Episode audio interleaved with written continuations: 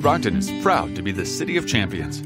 With a rich sports history, Brockton is the hometown of boxing greats Rocky Marciano and marvelous Marvin Hagler. The city's athletic legacy continues with the success of Brockton High School sports teams. Known for athletic excellence and good sportsmanship, the BHS athletic program was selected as the number one athletic program in Massachusetts by Sports Illustrated. The school's Brockton Boxers have been a longtime powerhouse in high school football. In fact, the BHS football program has been regarded as one of the most storied, successful, and dominant high school football programs of all time. The BHS boys soccer team recently won their first state championship in 2017, leading them to be ranked seventh on USA Today's list of top high school soccer teams across the country. These are just some of the many reasons why Brockton is the city of champions.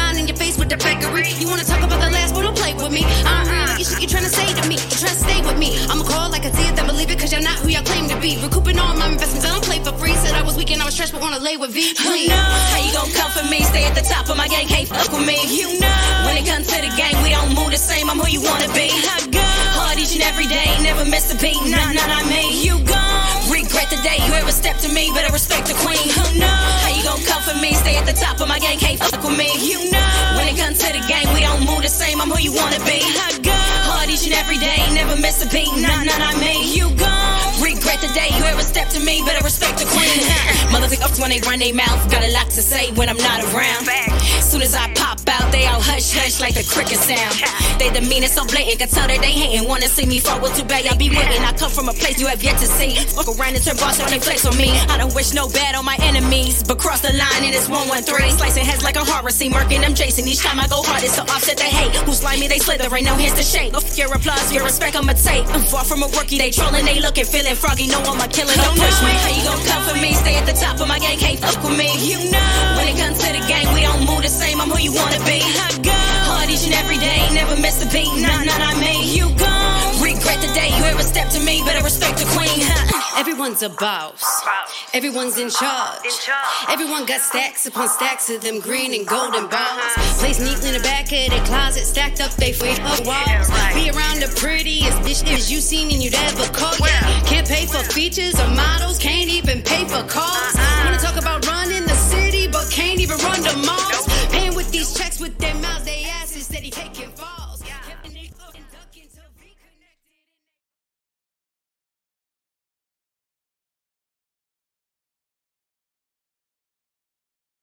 The worst snowfall in its history. A raging blizzard that came in on winds of up to 100 miles an hour, bringing death and destruction to the whole region. declaration. What we believe is happening, Carl, is that the president is likely to invoke the Stafford Act here. That's a uh, procedure that was initially started back in the 1970s to deal with national disasters, and it unlocks funding from the federal government for FEMA to respond in localities that have been hardest hit. In this case, the possibility is that you're looking at a national uh, declaration of Ordered the U.S. Army to go in and do whatever it could to help.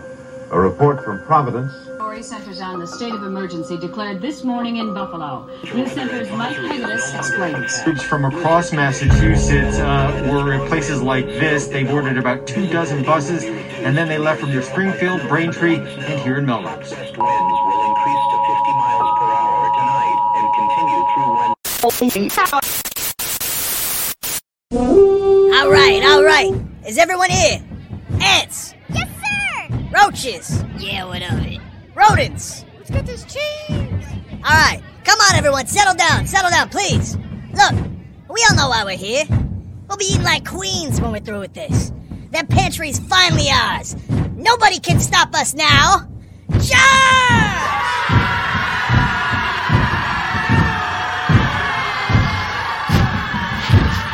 No, no, there's no way. It can't be. It's it's Old Colony. Old Colony Pest Control. Veteran owned Massachusetts, Rhode Island based operation with everything you could dream of for your pest needs. Equipped with top of the line gear to guarantee your home is protected and staying healthy. Phone number is 774 400 5993. Give them a call for the backup you need. Tell them that General Red sent you. They handle anything from ants, roaches, ticks, mosquitoes, rats, and more. No wildlife or termites at this time. Hey, hey, watch it, buddy. We're marching. We're marching.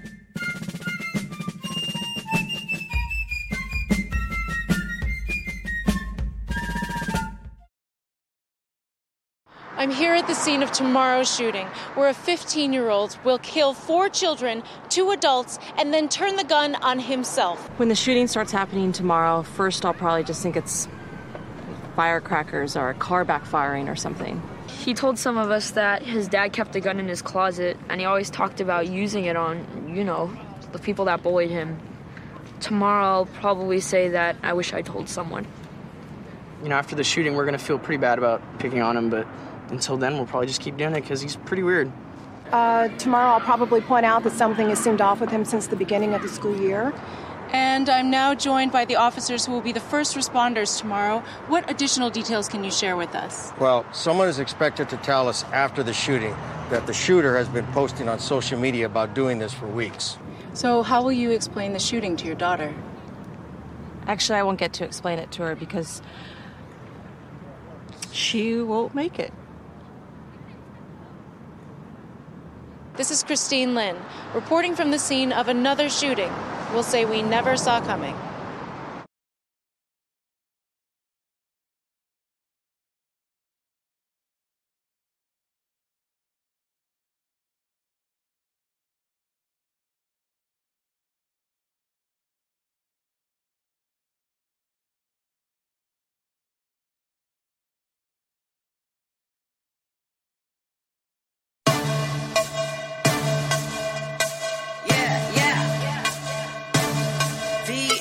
This is Viana Marie, and you're listening to Hoobazoo.com.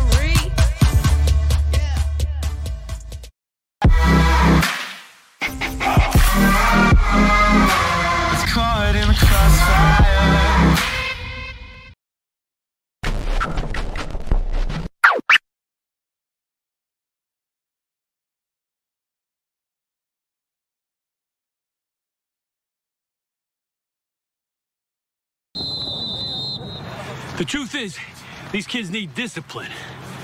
You know, I really believe they they want to be pushed to the limit, and then good stuff happens. Harmon! Harmon!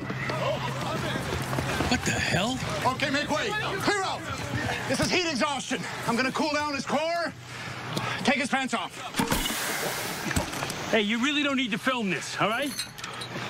Where are you gonna put that rod? Hold his leg up. Stand back. What do you? Oh, oh, oh! Oh, God! Hey, I said don't film this. Get away from. Move out of the way. You'll be all right, son. In good hands. Come on! Look at it. Hey, get- Is everything okay? Are you all right? Am I gonna sl- What? Whoa! Okay, we got another one. Take his pants off. I'm gonna have to cool down his car. Hey, he looks pretty bad. You might want to use two of those. Gotcha. Back away. You're filming this, right?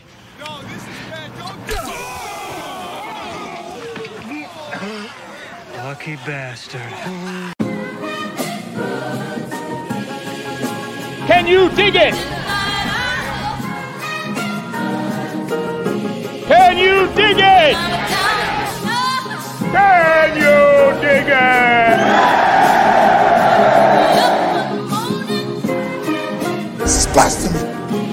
Madness. This is the proof.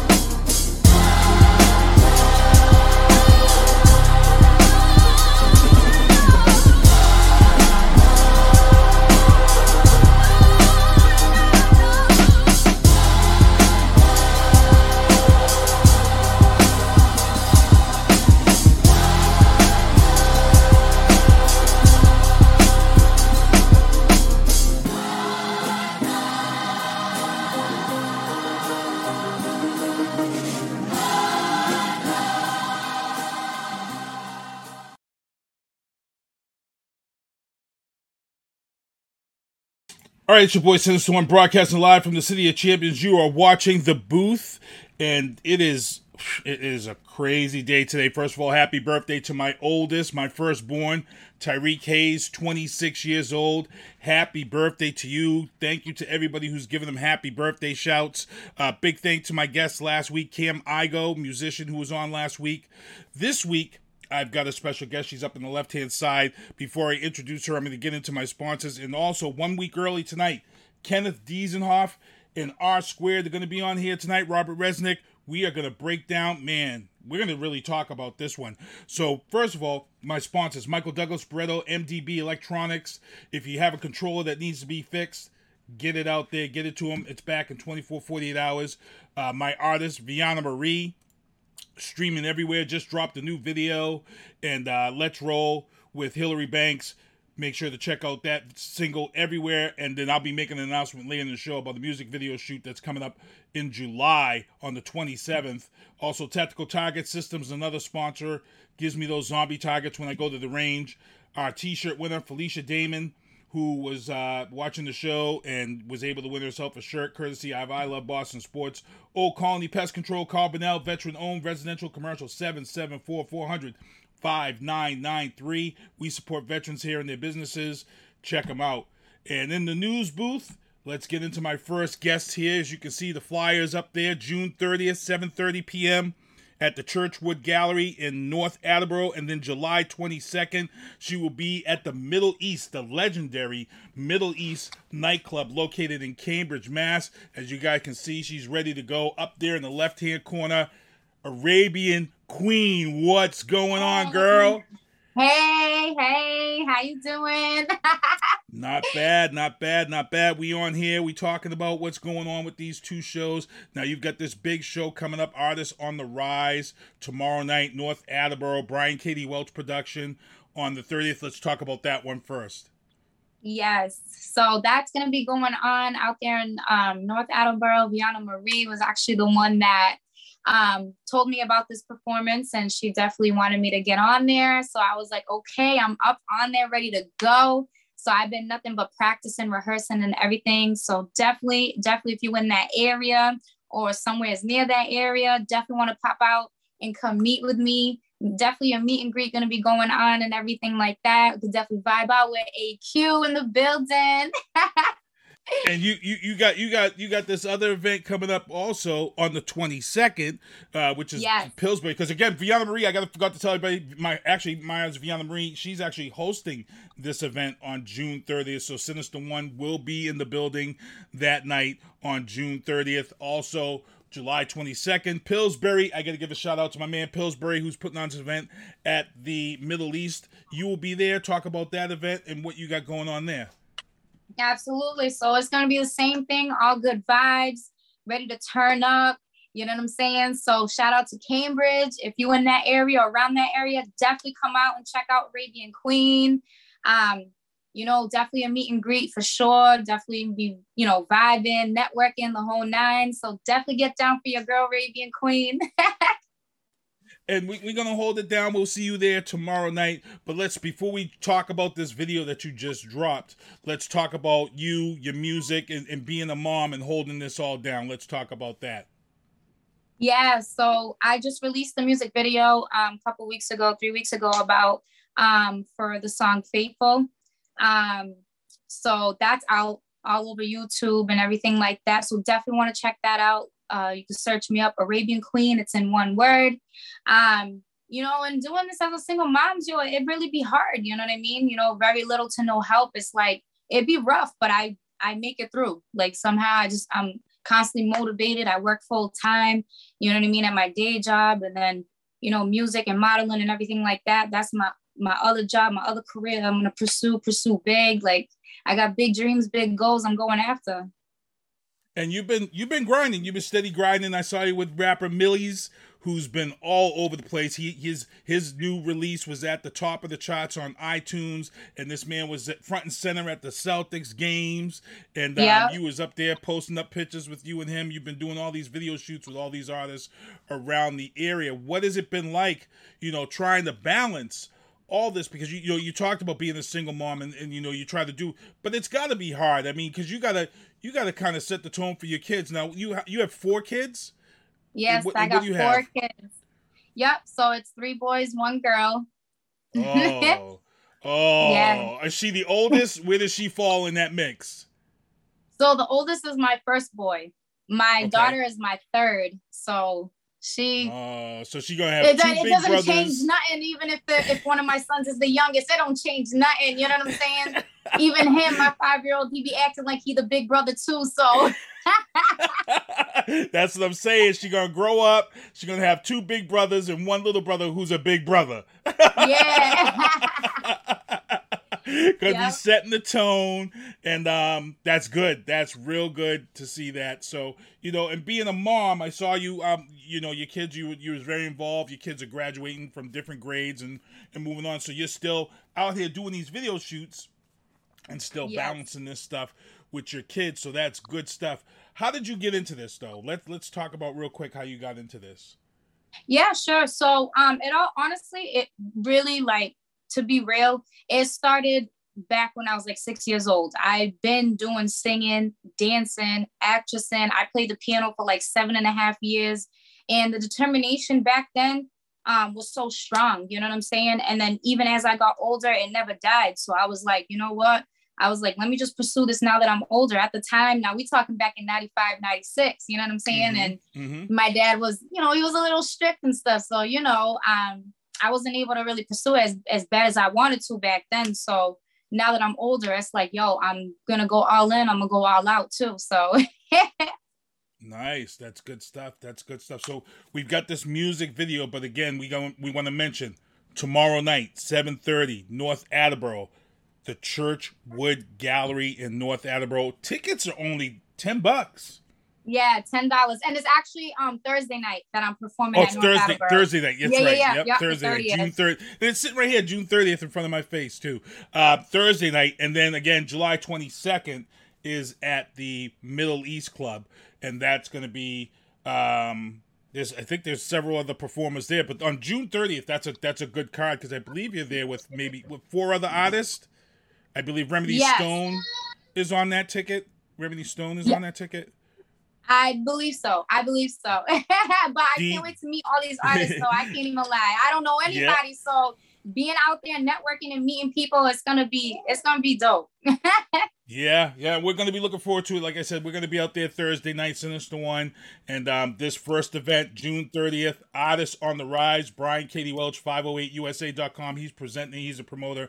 And then, as I said, on July 22nd is the middle legendary Middle East Pillsbury, who usually does stuff at, at the Jungle. He's now doing stuff at the Middle East, which is in Cambridge. It's a legendary place to go and be and perform at. How how are you feeling about being at the Middle East? That's ins- you know, it's always a great place to perform, perform someplace where hip hop legends and rock legends have performed at. Yes. Um, honestly, this is gonna be my first time going there. I never been there um before, but a lot of people's been giving me a lot of good reviews about it. Um, a Mhm. lot of people go out there and, and perform and stuff like that. So I can't wait to get out there. Like it's an exciting feeling, you know what I'm saying? So and me just starting being an upcoming artist out here now. So it's like it's a blessing, really. It really is. That's good, good. Leeds Entertainment, Ned Ned Wellberry, who used to run stuff over there. He used to run a tight ship. It was good stuff. Got to see a lot of good shows over there. Before we get into this video and let you go, let them know how they can follow you, your Instagram, your social. Let them know about all that. Yes, absolutely. So definitely, definitely want to follow my Facebook page. It's my musician and model page, Arabian Queen. Search that up, like that up, follow that, throw some love, show your friends, show your everybody, your people's family, all of that. Search me up on that Facebook. Search me up on Instagram, Arabian Queen. Um, yeah, Arabian Queen. Arabians got four N's. Um, definitely search me up, follow me. I follow back. Subscribe me on YouTube, Arabian Queen in one word. So definitely, definitely, definitely, definitely follow me. I follow back. I throw love, support all artists. Like first and foremost, like definitely. So definitely look me up. All right, cool. So what I'm going to do is I'm going to let you introduce your video, and if you get when you get off, jump in the chat and drop your links for people so they can follow you and stuff in there. But I'm going to let you introduce your video, and then we're going to let you get out of here, and I'm going to see you on Thursday night. All right. Say less. I'll let you. I'm going to let you introduce your video. I like letting the artist oh, introduce okay. their video. Okay. So I'll, I'll do that. Okay. Bring it in I proper. All right. So this is my music video called Faithful. And I literally like made like put this together on my own the thoughts the ideas the creations the way i was dressed from head to toe where it's going to be at the whole nine definitely definitely check that out so you already know All right, here we go. Faithful. And I want to thank Arabian Queen for coming on. And after Faithful video, we're going to take a quick break, and I'll be back with First Tuesdays, a week early, with Robert Resnick, Ken Diesel, here on the booth. Here's the video right now Faithful.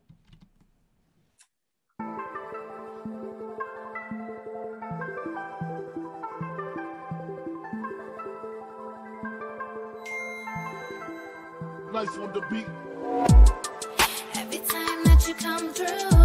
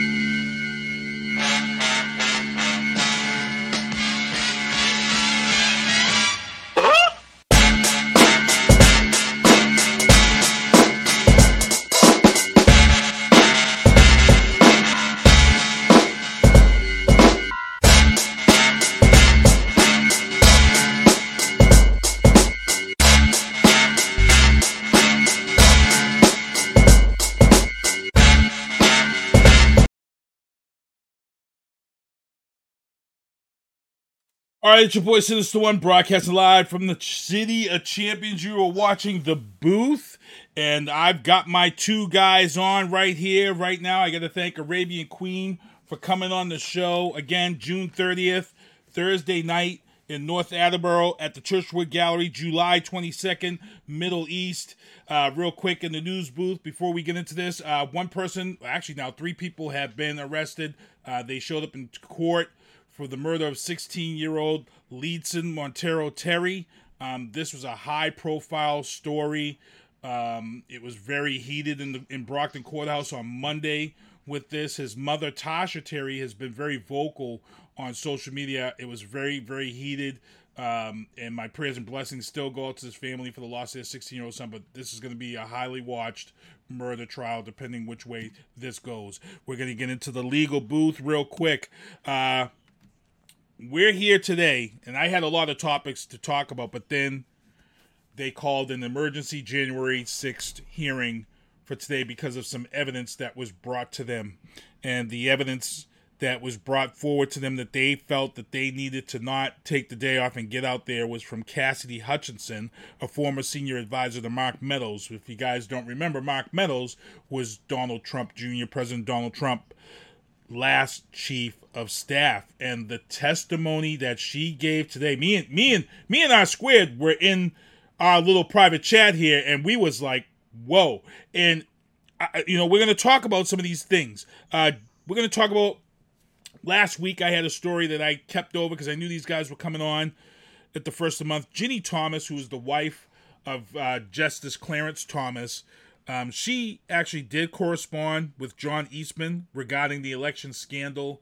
This was information that was revealed last week during hearings, but after today, after today, I, I, I'm going to say that you know some of these things are light compared to the things that came out today and the people involved today. Um, also, in the January 6 hearings that they held over, Enrique Tarrio, Proud Boys, had drew up a plan to storm the buildings on January 6th. Now, my opinion has been since day one that Enrique Tarrio was responsible for bringing down the drug cartel he had worked in association with the feds back way back when. My opinion has been that Enrique Otario has been a federal informant for this whole situation. Now, after listening to some of the stuff that came out today, in hearing that the Proud Boys had met with Trump prior on January 3rd and how they had mapped things out. And now we here on this show, we talked before January 6th. We had a show two days before. And we had said, wow, it's kind of weird that Enrique Otario was picked up during a live broadcast for burning a flag. And I thought, man, that's strange. That's weird. That's funny. And I still feel like that was the government's way of getting their informant out. Because what we're hearing today from these hearings is that a lot of people knew. There was there was people who knew this was going on. There are some things now that make sense and falling into place. So originally I originally was going to talk about how they had this surprise hearing pop up today. Today that hearing pops up and there's a lot of crazy things that we need to talk about. So again, first Tuesdays with my guys, Rob Resnick, Ken Diesel. Um, Ken, you were in court today. Were you able to see or hear any of the things, the craziness that was just unveiled today? Yes, we did. As a matter of fact, what happened was I actually was in court, and during one of the breaks, a number of the people who had uh, iPads and iPhones and smartphones were actually replaying on YouTube and breaking news what was going on. So we got it about 20 minutes later. Head we spinning. Shocked. Be honest. Were, we, was, was some of the stuff that was being said, were people's heads spinning?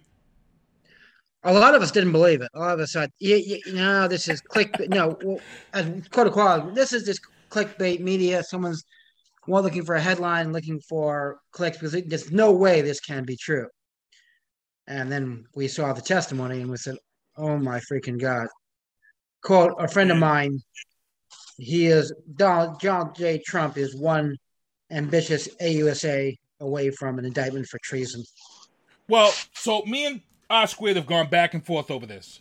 Um, over the years, in the in the in the four years of Donald Trump, you know, the first year wasn't as bad. The, the last two years of Donald Trump, me and me and I squared went back and forth on this show about things that he was going to be held accountable for, and I've always kind of felt that Donald Trump would never be charged with anything because you have to protect the American democracy, and I've always felt that. But now, I in these in this last year and a half, I've I'm kind of leaning more towards of what R squid has been saying with we have to protect democracy and have to do the right thing and charge this gentleman because of what we felt was going on. R squared we talked about this about things coming back to haunt them tweets we talked about the fact that there is a possibility that the FBI, CIA, and everybody knew that this stuff was planned and things were allowed because they wanted to hang these people and, and hang them out to dry. Um, you felt that they wanted to build a big enough case to hang Donald Trump. So I'm going to ask you right now, before we get into this discussion, with what we heard today, do you feel that there is enough to start indictments for criminal prosecution. Well, first, let, let me clarify the record. Uh, what, what I said back at the at the time was not that they knew what was going to happen, that there were certain people inside that knew. And that's what the evidence was today. What, what happened today was not at all a surprise. Anybody who's been paying attention for the past year and a half said this is the proof of what we all believed had occurred. And so, you know, the, the, the very quick summary, so we don't get too bogged down in the details at this point in the show, but the, the very quick details or quick summary of what happened today was that there was evidence presented from a highly credible witness, a witness who has been a career Republican uh, staffer, worked for Steve Scalise on the Hill, worked for other people on the Hill, uh, wound up working in the White House for Mark Meadows when he moved from Congress over to the to the White House, and uh, uh, you know, no no anti-Trump, no anti-Republican, no pro-democratic bone in her body. In fact, she was very sad. If you watched her testimony, she's very sad throughout her testimony. She was reluctant, except she knew it was her duty to tell the truth. And so, uh, what she confirmed today was that then President Trump had ongoing communications. His staffers, with his knowledge and, and direction, had ongoing communications with these groups, with the various individuals, with General Flynn, with uh, Stone, with others, uh, where they were planning to actually have a coup d'etat by storming the cap- uh, the Capitol by doing an insurrection. And we and that's what came out today. Now you asked me. I, I won't go into more detail because we'll probably talk about this uh, as we go. But you asked me a question about is there enough to prosecute? There are two problems. First, when you are working for the Department of Justice as an assistant U.S. attorney, a, a deputy AG, any, anybody at that level, you have to know how to read a case. You have to know how to assess evidence. In fact, any prosecutor at any level has to learn how to do this. Uh, and that is not, not is what do you believe, not what do you know, but what can you prove to a jury of average people beyond a reasonable doubt and so that's a hard standard. And you know there are obviously jurisdictions that are far more ethical or, or strict or conservative in their approach to that standard and, and others that are more flippant and throw anything in court and see what sticks. Um, but when it comes to setting a precedent of this magnitude the first time we would prosecute a, uh, a, a, president of the united states albeit a former one uh, especially for crimes this serious you know that not only do the powers that be have to be convinced that they do meet that standard of being able to prove every element of the offenses they wish to charge beyond a reasonable doubt, each and every element must be proven beyond a reasonable doubt. That's not easy to do. Uh, if you supervise prosecutors, you know how you put them through the ringer to you know demonstrate mm-hmm. to their superiors how they're going to do that before they're ever allowed to file charges. That's what I used to do for my people. And so, you know, we would war game all the elements and make sure that we actually had proof beyond a reasonable doubt on every element, or we didn't charge that crime. And so, when you're going to set a precedent by prosecuting a president, uh, you know that you have to be even higher than that. You can't mm. risk losing now, you could lose a couple of charges if you win on other charges. You don't have to win everything, but you have to win some of the serious offenses, or else it's a terrible mistake. If Donald Trump gets prosecuted and walks away a free man, then this was a colossal mistake because the only thing that happens is an even worse circus. And uh, and and it, and it looks like you know it, it fuels the the arguments of this is all partisan and witch hunts and, and that garbage. My personal assessment, having sat through today the other hearings over the past couple of weeks and following this process from day one, I believe that there is sufficient evidence. Now, is there sufficient evidence to prosecute the president? I think today that was the final piece of the pie. Now, I am not privy to everything else. Remember, what was presented in these hearings was very proper, very professional, uh, mm. but it wasn't in a court of law. In a court of law, there are defense attorneys they're going to, and Ken knows, you know, I was a defense attorney for a while. Ken is a very accomplished defense attorney. When they get their chance, whether there are legitimate holes in the story that they find, or they're just going to find things to exploit because it's their job to do so, all of a sudden it plays out differently. So I don't know that we're ready to prosecute a president of the United States. I think there's evidence there, but I'm not privy to the case file to know if they could withstand uh, the type of attack that's coming. Ken, you want to add to that your thoughts if you think that this is where, where we need to proceed? Absolutely. What Rob said is absolutely true, especially the points he makes about making sure you do this right the first time because you're not going to get a second chance. And again, he's right about the fact that it looks great now as long as no one's shooting back at you. Uh, and trust me, if I was the, if I was Donald J. Trump's attorney, I'd have a You might be, Ken. Everybody else has said no. Well, I think my calendar's a little full right now, but there there there are a, a, a bunch of holes you can punch in this. This woman was never in the room when the decisions were being made. She she, she heard a lot of stuff third hand hearsay. Now, granted, she was hearing it from the chief of staff.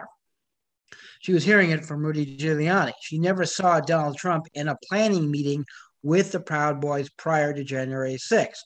She never claimed Trump said, "Hey, we're going to go storm the Capitol and we're going to take you know a couple people out, including Pence. We're going to hang him." Never said that. So there's a there are some room to run, but and here's the big but. I think this was a huge, huge step forward in the right direction. You've got people who are very senior, who are there saying that at very least Trump wanted to go over and support the people while their insurrection is occurring. I think that bridge has been crossed.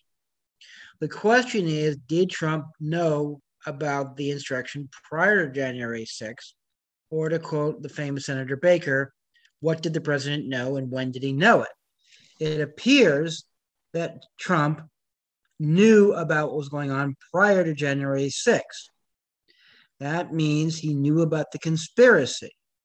The question is, what exactly did he know what they were going to do?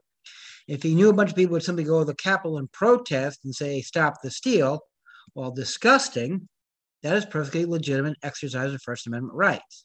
But did he know they planned to cross the threshold and go into the chambers and try to stop the count? That's the $64,000 question.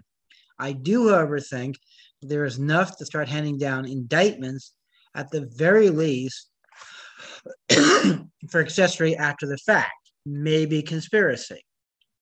And once you get those going, somebody's going to flip. Somebody, when they're looking at 50 years behind bars, loss of pension, loss of rights to vote, somebody's going to talk who was in the room.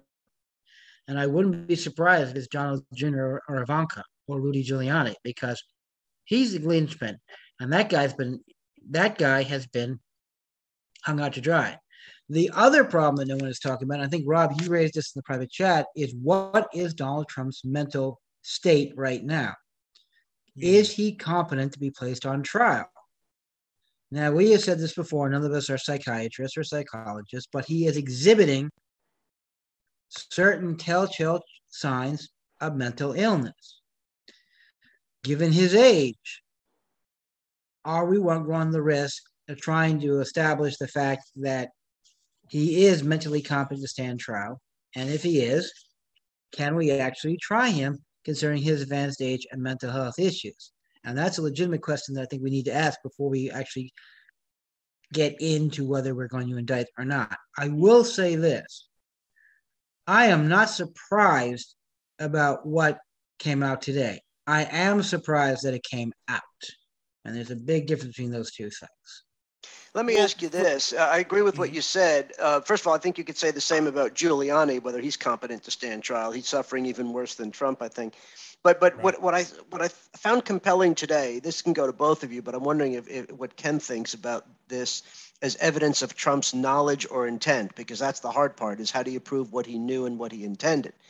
And part of the evidence today was uh, the means he went to incredible, unprecedented, violent means he went to to try to get to the Capitol by one way or another. He had told the rally he was going to go with them because that's what his intention was.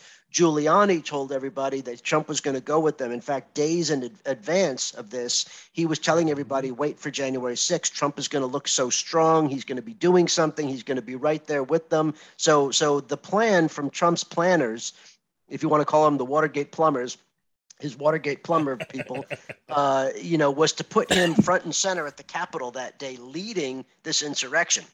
And so it wasn't that he thought he was going to lead a peaceful protest or a tour of tourists of the Capitol, like they tried to say.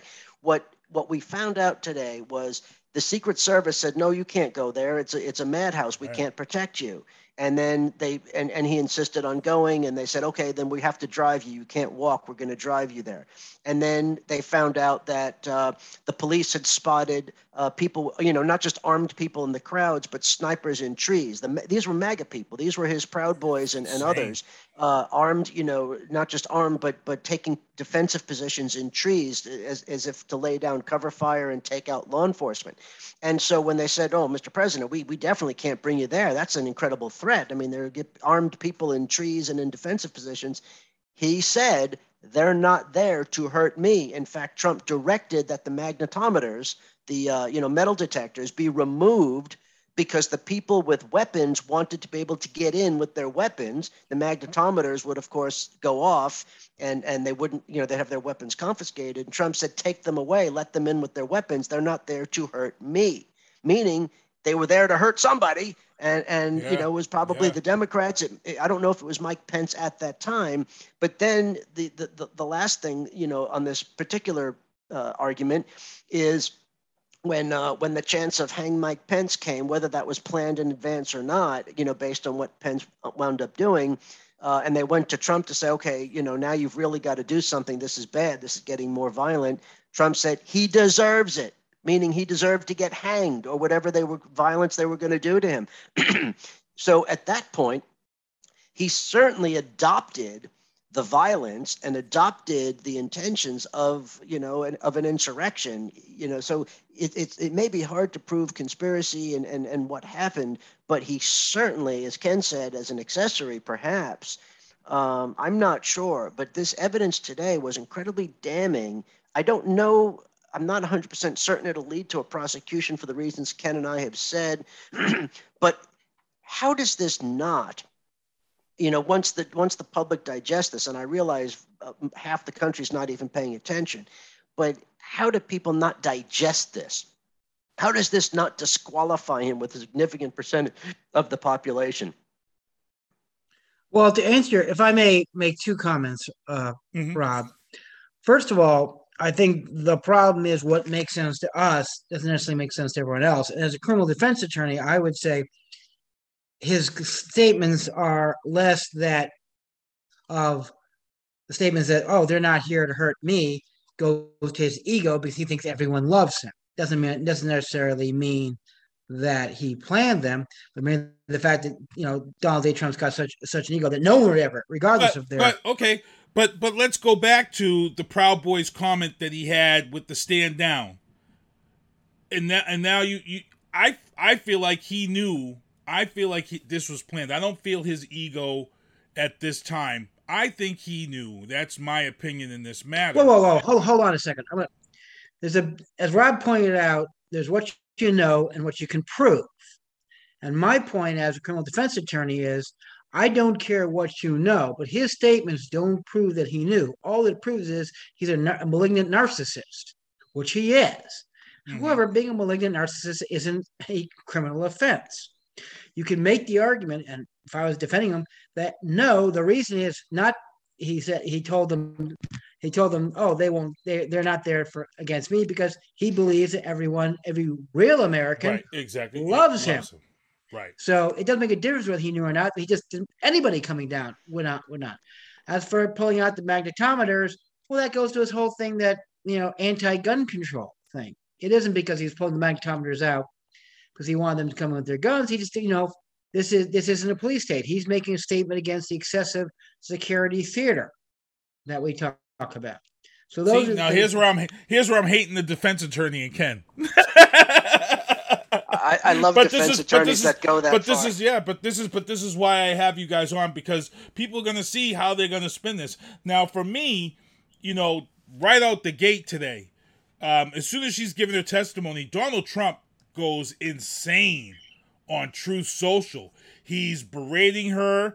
He's calling her a liar. Now I've seen this type of activity from Trump supporters and those we have deemed Trump Americans, where They don't care what Trump does. All they believe is in Trump. We've deemed that title Trump Americans. Um, there's this thing that I've seen with people. We're all watching this testimony. Trump supporters and Trump Americans watch this testimony. I had someone on my page. They said to me, I said, You do realize that this is the most partisan. There are more Republicans calling each other out during these hearings than anything. And they said to me, one person said to me, That's Nancy Pelosi behind the scenes pulling all their strings. They're all rhinos.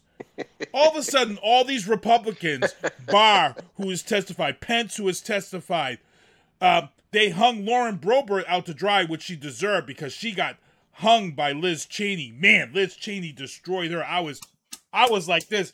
Go ahead, Liz. Go ahead. Let her know. Let her know. This craziness in the mind of some of these Trump supporters, it's here. It's in your face. You're hearing this. You're seeing this, yet you still don't want to believe. What kind of person says Pelosi's behind the behind the scenes pulling everybody's strings and controlling all them like puppets? Are Yeah, people like, like that would work on Barr and all those people, you know?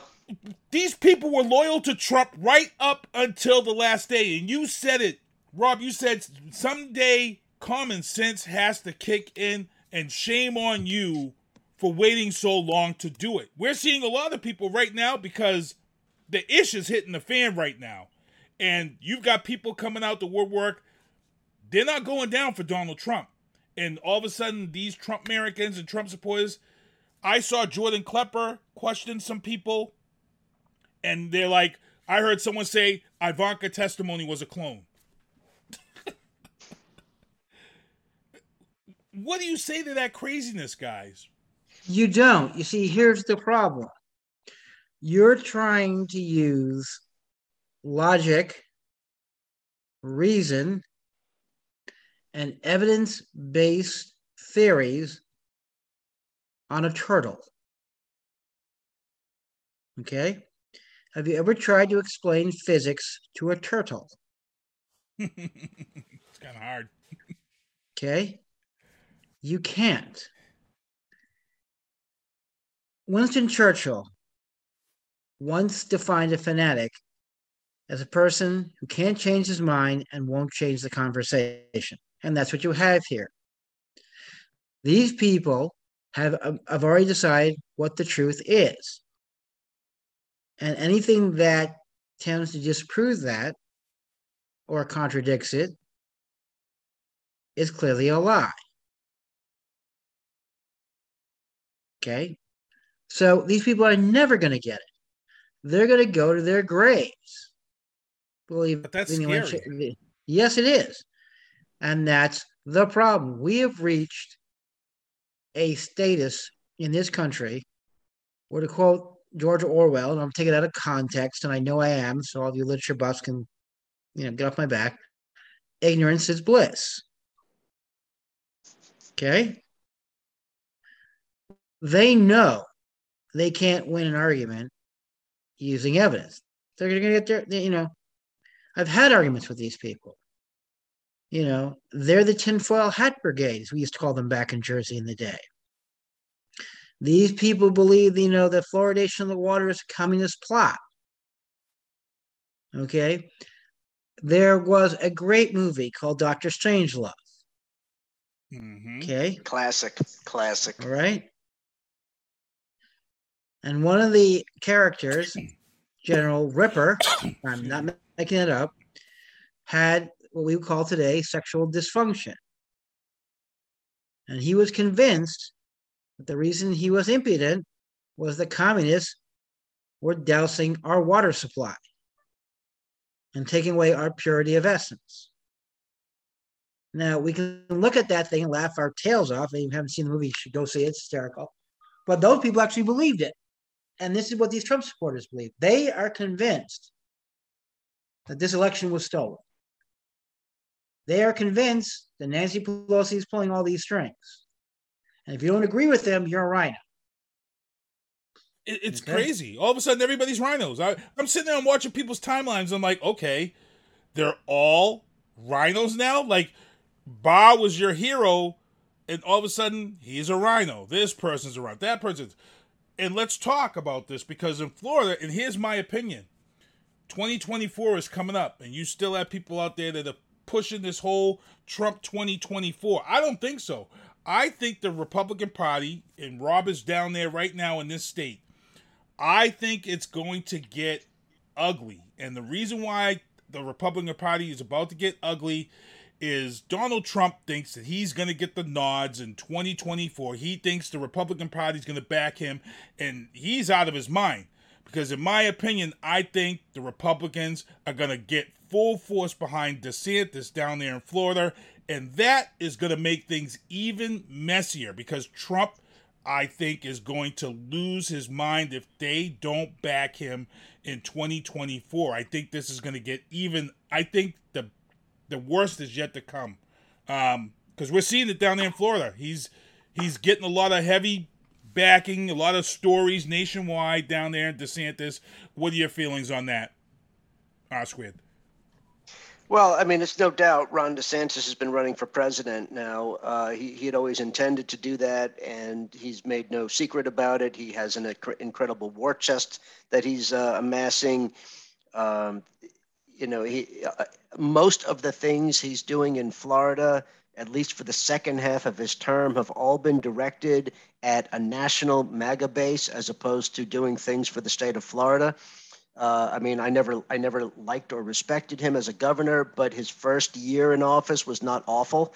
Uh, he did some things that were decent um, because he was trying to be a governor. But once he committed himself to running for president, every single thing he does is not about the state of Florida. In fact, a lot of it is bad for our state, uh, but he's doing it to, you know, get national attention, to get support mm-hmm. from MAGA people, to uh, you know as you can see he's got a steady rise in the polls. He's beaten trump in the last couple of polls. Not that they matter this early but it's it's it certainly gives him hope and it gives people a reason to back him.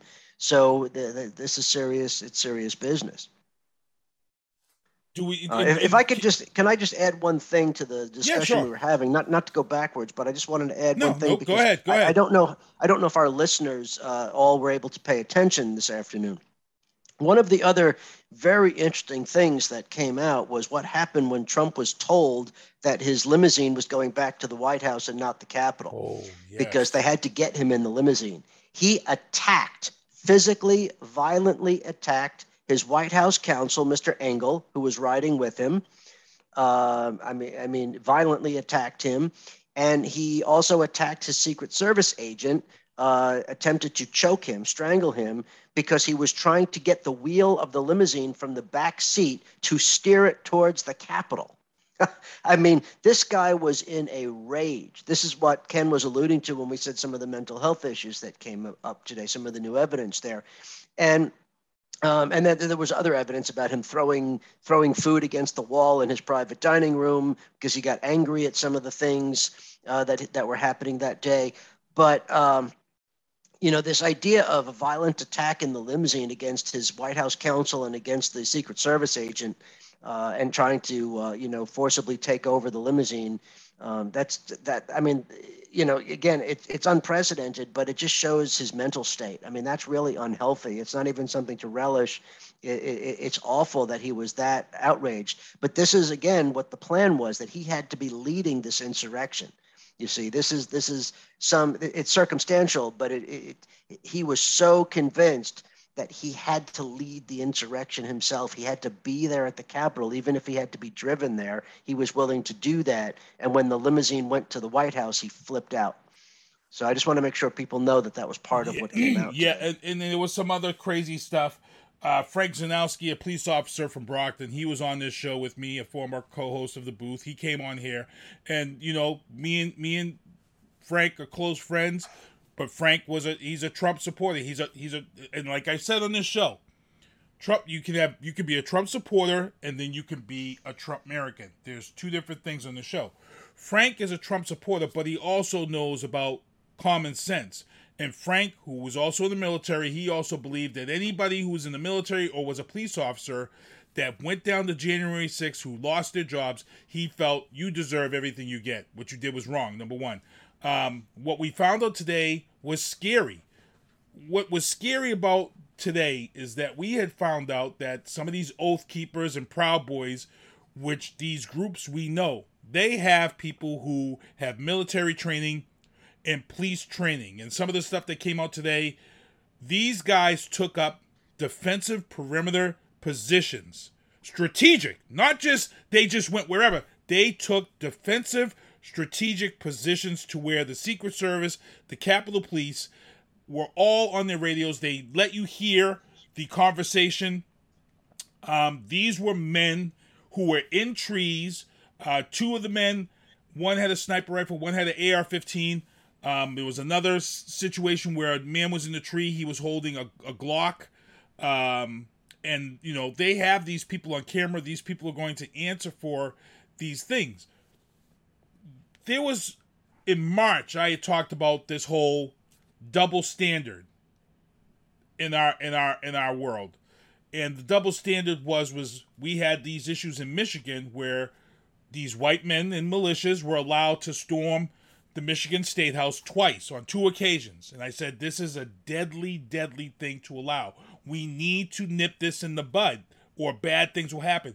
And this happened. And Ken will will vouch for this that again you know a lot of people have said if these were people of color they wouldn't have gotten away with this. And people always say, well, it's their Second Amendment right. You could do this.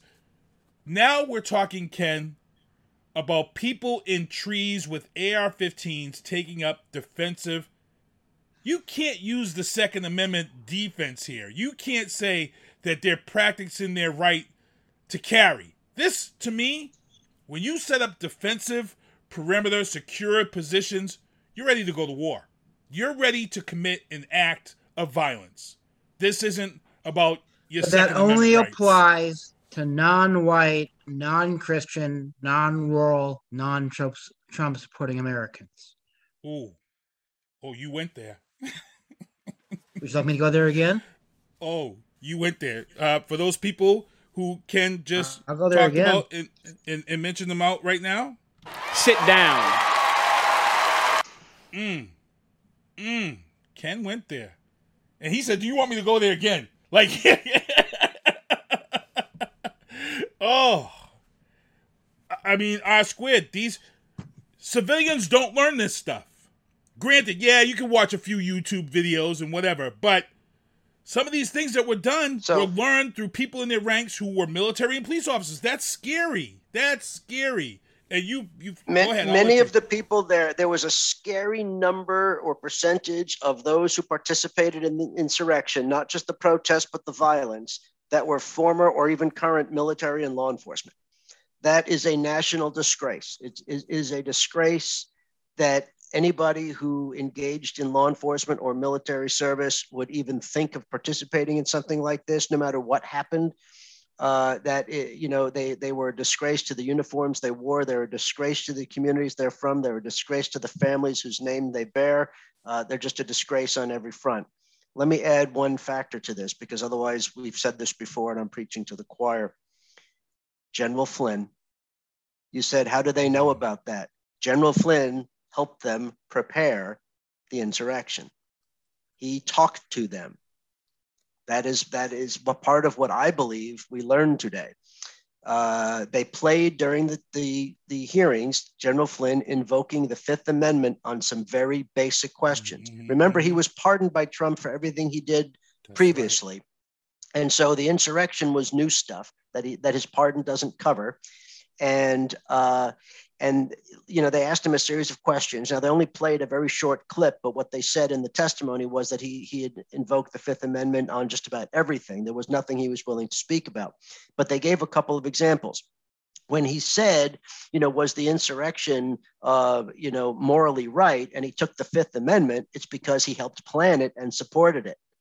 Was it legally right? He took the Fifth because he knows it's illegal. He knows it's a crime. He, he's not a stupid person and you know other stuff like that he took the fifth amendment. When he when when uh, i forgot liz cheney's exact third question but it was um, uh, oh do you support do you support the peaceful change of uh, transfer of power after an election He took the Fifth Amendment. He couldn't even say that because we know, remember, he called for a coup. He was one of the first people to call right. for a coup. And, and again, he's a smart person. He knew that it was a big lie and he still got out in front of this.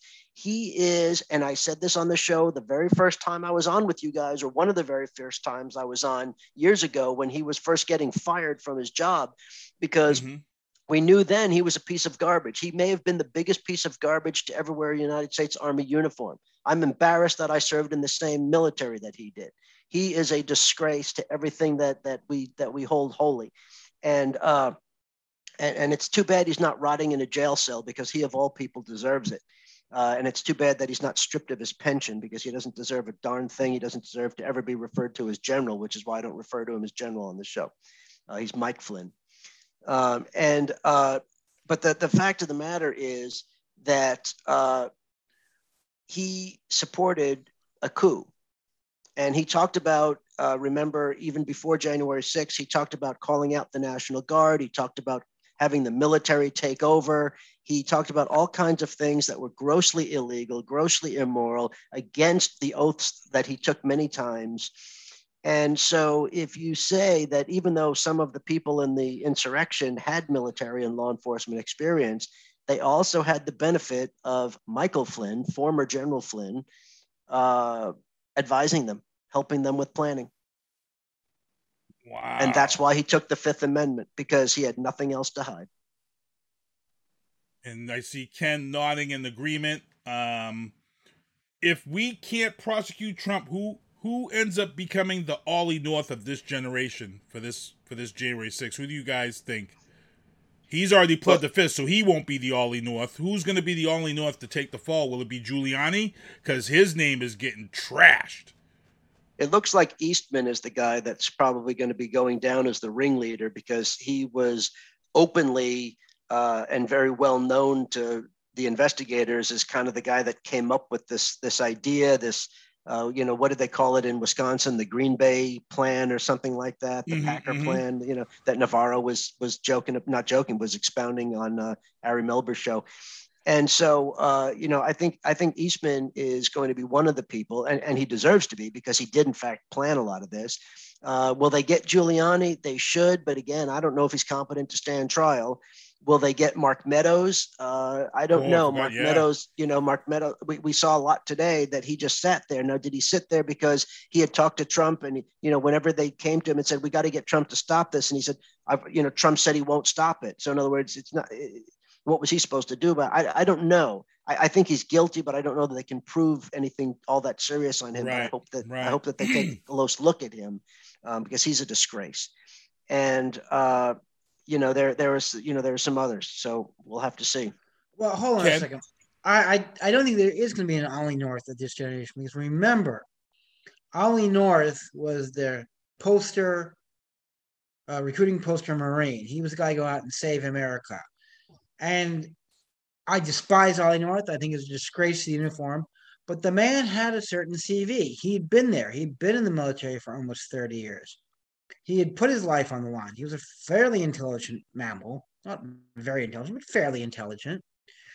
Miss, he was a, a felon. He was a, he clearly was doing things that he knew were illegal, but he also never denied it. He said, "Yeah, I went out and did it. I thought I had the president's backing."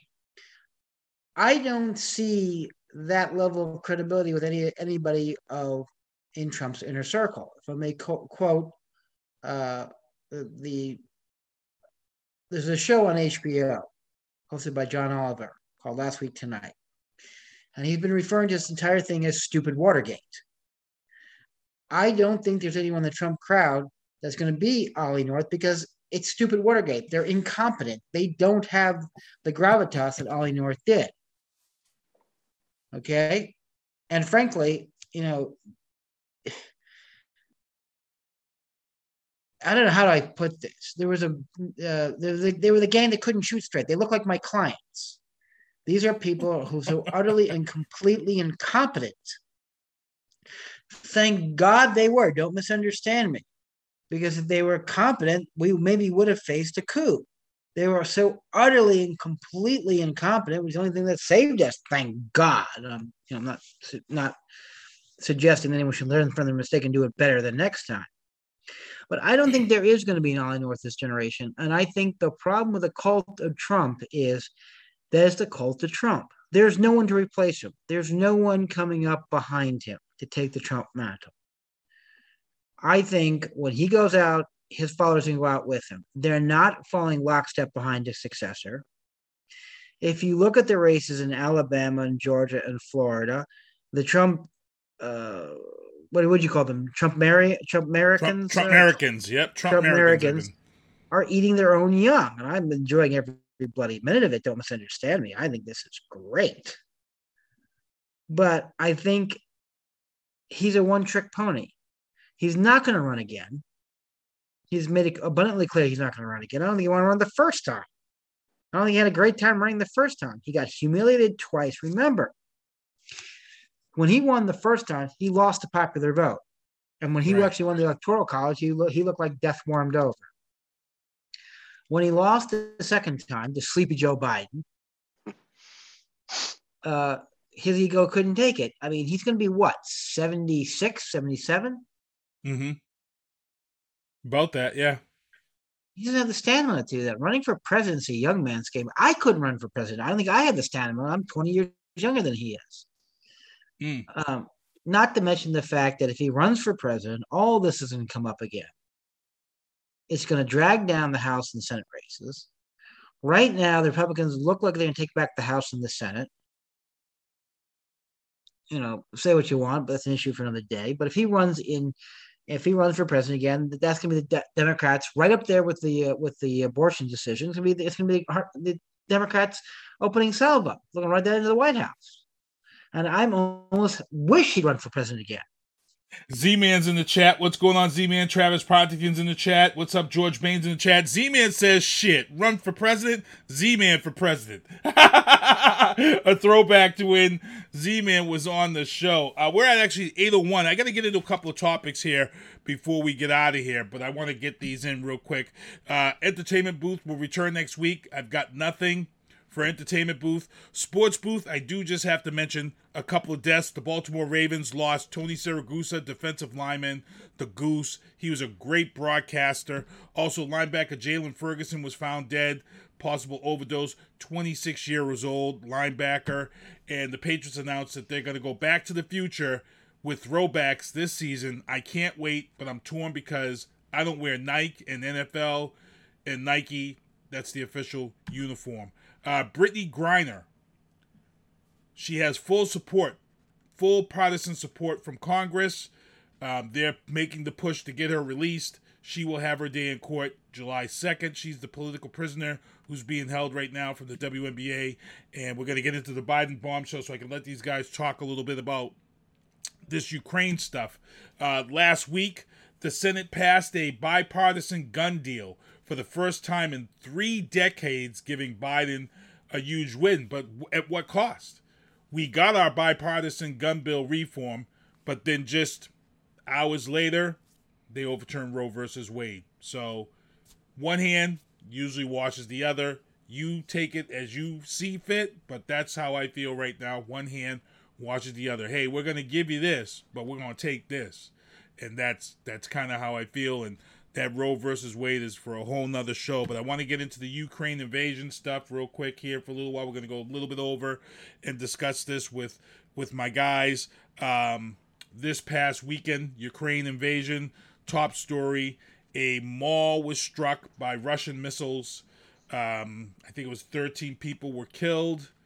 Um, people are very upset because this isn't a strategic military installation or anything of that sort. It's a mall. It's a civilians' mall. Um, and here's the thing: you don't know if Putin ordered this mall to be shot. You don't know. The reason why a lot of people pointing to Putin in this mall being shot at is because the G7 is actually going on this weekend over over in Europe. Uh, the G7 is where military leaders and, and leaders all get together and speak about things. And one of the things that's being spoken about this G7 is this invasion of the Ukraine. Um, people are saying that Putin actually did this to make a point. I'm going to ask R Squared, do you think that this was a point being made to those who were attending the G7, or do you just think that this was just something that was just done? I'm not convinced that the timing was intentional, but it it actually doesn't matter because throughout this uh, invasion, you know, Russia has committed significant war crimes, uh, acts against, uh, you know, crimes against humanity, what have you. The fact that they that they intentionally, uh, you know, fired missiles at a what they knew was a crowded shopping mall far away from the fighting. This mall, it wasn't like it was a near miss of a target they were going for. This mall was uh, outside of Kiev, and the fighting is in eastern Ukraine right now. And so they had no reason to even be in that area, to be even targeting in that area. They did it on purpose. That's what matters. Whether it was aimed at the G7 because Putin wants to get back into the G8, I mean, that's not going to happen anytime soon. So, what was the point? And the NATO meetings are just starting now. Biden just got to Madrid today, and the NATO meetings are going to start. And that's when we're going to hear all of the uh, you know the latest and greatest from NATO on uh, you, you, know uh, Finland and um, Sweden, Sweden, joining yes. and yep. and you know new packages of aid for Ukraine and and you know new sanctions and, and other things. So uh, you know that meeting hasn't even started yet, or I guess it has now, but it hadn't at the time of this at this mall uh, attack. So to me, this is just another one of Russia's atrocities. And and there are two things here. Russia is playing the long game okay, they can outlast Ukraine because what Russia knows is that the American people and the European people will get tired of this. Uh, we already are. You notice it doesn't get nearly the coverage or attention that it used to. And I realize these hearings have been excited. I mean, we were watching them today. Um, I, I, wish that there were still some more significant updates and analysis on, on Ukraine as much as there are other important stories. I mean, the Supreme Court decisions were big, uh, political news is big. There's so many things happening in this country that we're not really focused on this anymore. And what people see is we've had these, you know, billion dollar packages uh, continually going, and people are starting to say, how many of these packages can we send?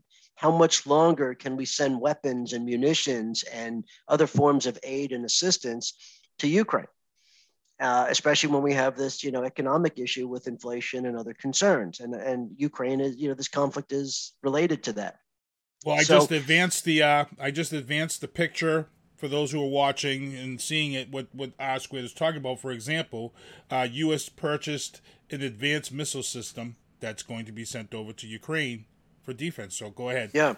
So the so the point is, how much more is are the American people and the European people being willing to do, especially at incredible sacrifice?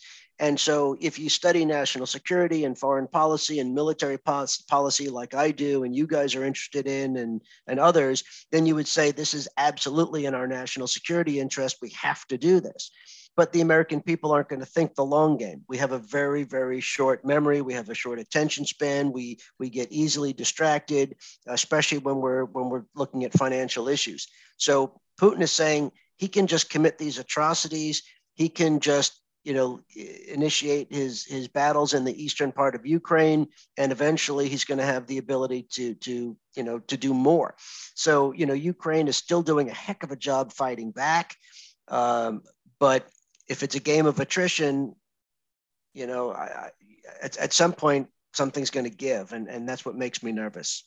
And what do you guys think about the rumors? Because some of the rumors coming out of Russia that I've been really paying attention to, and I think is going to play a lot into this, is the stories about Putin's health. Now, they just released a story that for the first time in almost months, Vladimir Putin was seen making a public appearance, which is something we haven't seen in so long because the rumor is is that he's suffering from blood cancer, which is not which is not good. It's not good for anybody.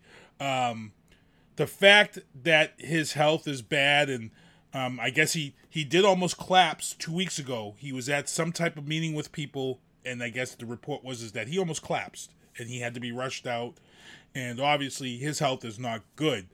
Is this something where maybe behind the scenes where they're just waiting for his health to just dwindle because the person who supposedly is supposed to take over had already said that if he gets to take over, he's pulling people out of Ukraine. He's he's pulling the troops back. I forget the gentleman's name who said that, but your thoughts on that, guys, if you have some something on that. Well, again, it goes to the fact of how popular this war is in Russia, and it's simply not. Putin went in with the idea to be a quick war, in and out, take care of business. That has turned out not to be true. It's draining the Russian economy. It's draining the Russian armed forces. the middle class is not really supporting the war. They're not speaking out against it because they can't because Putin's got that sewn up. And I don't think there's a lot of support in the senior leadership of Russia outside of Putin. They're not going to go up against him. Don't misunderstand me. That's not what I'm saying. But I'm saying is, are they going to continue it after he's gone? I find it highly unlikely. If you look at the Korean War, one of the reasons the Korean War ended the way it did is because Stalin died. He was the big proponent of keeping it going. Once Stalin died, Khrushchev and the rest of the this, this was, wasn't, wasn't worth it. We are not going to support the Koreans anymore, and that's why you wound up with what you have today. Now, the myth is that Eisenhower threatened to use nuclear weapons. He probably did threaten, but the Russians didn't care. Uh, well, the North Koreans, I say, didn't care. Again, with this, I think Rob's right about playing the long game. I think Russia, if they decide to commit themselves to the long game, would win. I just don't think they got the Russians have got the stomach for it outside of Putin. And I don't know what Mr. Putin's health is like. You know, we've been hearing he's been dying for 30 years. He's like uh, Hyman, Hyman Roth in right. Godfather Part 2. He's been dying the same heart attack for 20 years. So, oh man, good stuff. Good stuff. Um, we were able to get everything done. We were able to talk about everything we wanted to talk about. Again, these guys were on here. Um, we some of us had some things that we got to do next week. Again, Monday is July fourth. People, we are already in halfway through the year. This is insane. July fourth is next week. It's and and uh, we won't. I'll be on Tuesday. It will just be me. But these guys came on a week early, and I'm glad to have them on because it's weird how things work out. You know, these guys. We had decided to come on this week weeks ago. I think the last, like a week after last show, we had decided, and then all of a sudden we're we're coming on tonight a week early, and we get blessed. I mean, I don't want to say blessed, but I mean we get the ability to talk about what is one of the biggest stories on the day that it happens, which well, is that's because Nancy Pelosi owed me a few. Nancy right. Pelosi owed me you go. favors.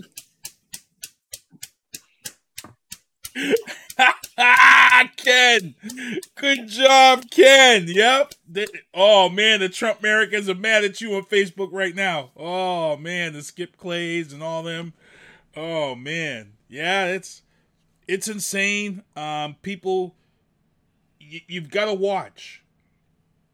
R Squared says it best. The best is to form an opinion and and I've always said do your homework, but Ken always says is be you know, these guys have always said get informed pay attention. Don't come out here and throw out stuff in the wall and see if it sticks. Everything is right here for us. These hearings right now, a majority of people who are being grilled are being grilled by Republicans. They're not being grilled by Democrats. They're, these are Republicans who were at the Capitol on January 6th, and guess what? These Republicans are pissed. And I got to ask you guys, what do you guys think? We're seeing this raw emotion. We're seeing and feeling this tension. What do you guys think it's like to be in this Republican Party at the Capitol leading up to this? This this the tension has to be unbelievable as to like R Squared said, and you come to a time where you got to say to yourself, I can't live this lie no more. I have to use common sense. What do you guys feel it's like being at that White House right now? the Biden White House or I mean you still have Republicans there. You still have Republicans, you know, in Congress and in this, you know, in the Senate, you know, this tension has to be there. I, oh, Rob, where'd you go? I, I think if I may quote Thomas Jefferson when he was talking about slavery, it's like being having a wolf by the ears. It's an untenable situation to be in, but you dare not let go. Hmm. So I think it's they they don't know where to go. They're looking for someone to end the pain. You know, I wouldn't be surprised if they're very happy if T- Donald Trump dies of a heart attack tomorrow. Oh Jesus! oh man, Oscar, you want to add to that? Yeah, I think that uh, I, I think there's a lot of frustration. I think that you've got two problems. That there are still some establishment or traditional Republicans out there that believe in a conservative ideology and don't like this and want their party back.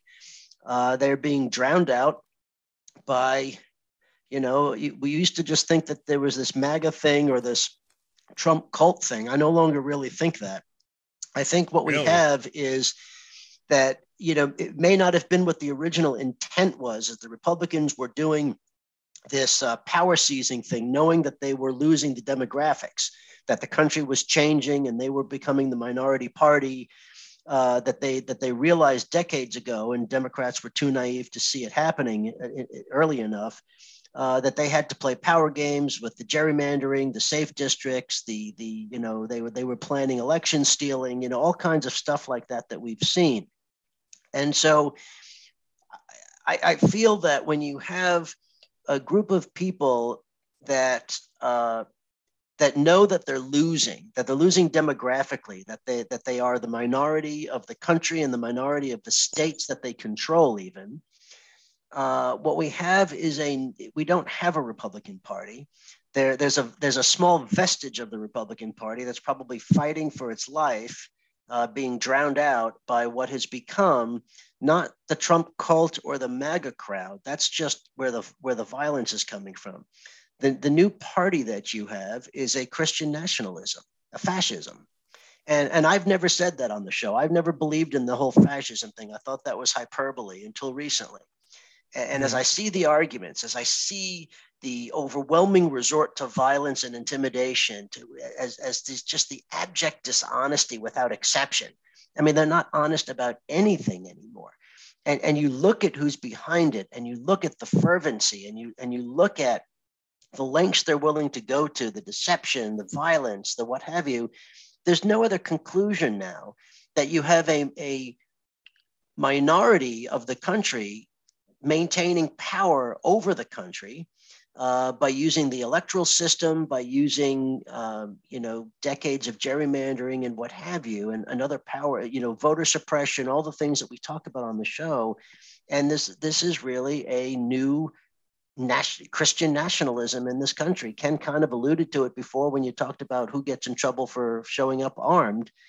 Um, that's kind of a symptom of of this whole thing, and uh, and I think that's the problem that we have right now.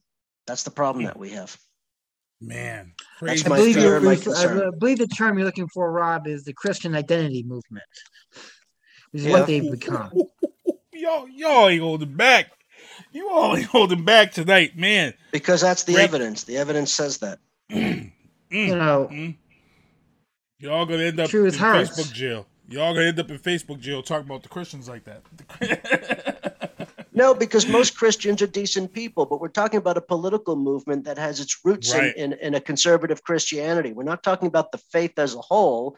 And the Christians that I know are decent people, but I'm talking about a, a political movement, not a religious movement. Right, right, and we and and we, and that's going to be held for the next show. We're gonna we're gonna table this discussion about separation of church and state, which we're seeing a lot of this go bye bye right now. There's some things that have come down these last couple of days in churches and schools and churches and city halls and things of that sort where we've had for so long this separation of church and state and now the Supreme Court is now tearing away at that, you know. So we're gonna get into that. Uh, let me get into these hats and beanies. I want to thank everybody for supporting the beanies. Uh, all sold out. I also got to mention the shows that I been involved with and produced. She Talks Football Podcast, Happy Hour with Lido, Matty C Sports for You and Me, Oscar Mike Radio coming up on episode 200, 298 with me will be on this Thursday night. Talk back with Gloria Shea. She's on the hiatus until August um, because she's doing Sugar the Play. Drafting the circuits. I just spoke with these guys. I'm trying to actually get together with these guys and do a show together with them to talk about EVs in the race world. I think this is a big change that's coming. And also, July 27th, Viana Marie and myself will be at the 413 Biker Girls Bike Night Wednesdays from 6 to 9, July 27th. And there'll be the possibility of being a video shoot on that night, but still want to come down there. The 413 Biker Girls for Women Empowerment. Also, August 12th is the release date for Viana Marie's new album. It's personal. So I want to make sure everybody comes out, checks us out. And I'm going to let you guys say your goodbyes so we can get out of here. I'm going to start with Ken Diesel first. Well, once again, I'd like to thank all of our listeners, all 12 of you. And to the rest of you folks, stay informed, stay safe. We'll see you next month. Happy 4th. Ah, Squid? Yeah, you know, and, and thanks everybody for listening. There's a lot going on out there. We don't always have time to do it justice in the short time that we have together, but it is July 4th, as Ken said. That's the birth of democracy. That's what it really means. Let's preserve it. Let's fight for it. And before we get out of here, I'm going to just say I was in the chat and I was, I hate to say this, but people, I'm very worried about July 4th. I know July 4th is a day to get together, barbecue, go see fireworks, and have a good time. But for me, I'm worried. And I'm going to say why I'm worried is because some of these nitwits out here and these militias, you see them walking around with the 1776 shirts and hats and stickers on their trucks and stuff. The scary thing is, is that, and R Squared wrote about this on his Corridor page. You guys can go and look at it. Some of these nitwits have adopted the Patriot motto 1776 as their new battle cry and as R Squared said when he came here a few weeks ago and visited this place and was able to go look and see Lexington and Concord and all these places, and R Squared said it best. These guys that are out here today, they're no patriots. They're no patriots. So I'm very worried about our July 4th this year. So please, people, be safe. Be safe. And I'm, I'm praying that these nitwits don't do anything on July 4th to try to make their voices heard. I just, I, I just, I just want to put that out there because I, I am in fear of this, and and I'm worried because you know you're seeing it, you're seeing it all over the place with this 1776 stuff. So, anything want to add to that before we get out of here? You guys good? Good. All I'm right, good. people. Want to make sure you guys tune in next week. We'll be here. I'll be, I'll be here. Other than that, SpongeBob, do me a favor, take us home. Well, see you next Tuesday. Thank you for listening to The Booth on Whoobazoo and HatcherRadio.com. Please follow the Facebook page and subscribe to the podcast at Apple Podcast, iHeartRadio, and Spotify. The Booth is a Sinister One production hosted by Sinister One. I've got to start hanging out with friends that are a little more intelligent and understand politics and stuff. It's just that I'm up on this level up here, and all my friends are down here. Me, nah. You guys, nah. Maybe a little more down, down in here. Screw you guys, I'm going home. I smoke, I drink, I do my thing. These bitches hating, so you know I got to make it plain. Don't do cocaine with your chick, my main. We stick together, true forever, yeah, you know we bang. I miss those days, which was easy. If only I made it, shit on repeat. Now that I done upgraded, I've been upstate, and y'all think I'm playing. And I got a hit now for these weak assholes who think I ain't slaying. Try me, try me, and I'll probably end up laughing cause I never back down. I'm that chick with a clean ass whip. I don't need that shit, I got my own now. I get hard, I get tired of fussing, fighting, guess I gotta crack down. Don't mess with me, cause on everything, I'ma have to bring the whole city out. W-H-O-O-B-A-Z-O-O, that's Whoobazoo.com. Enter your website, enter your website, enter your website, enter your website.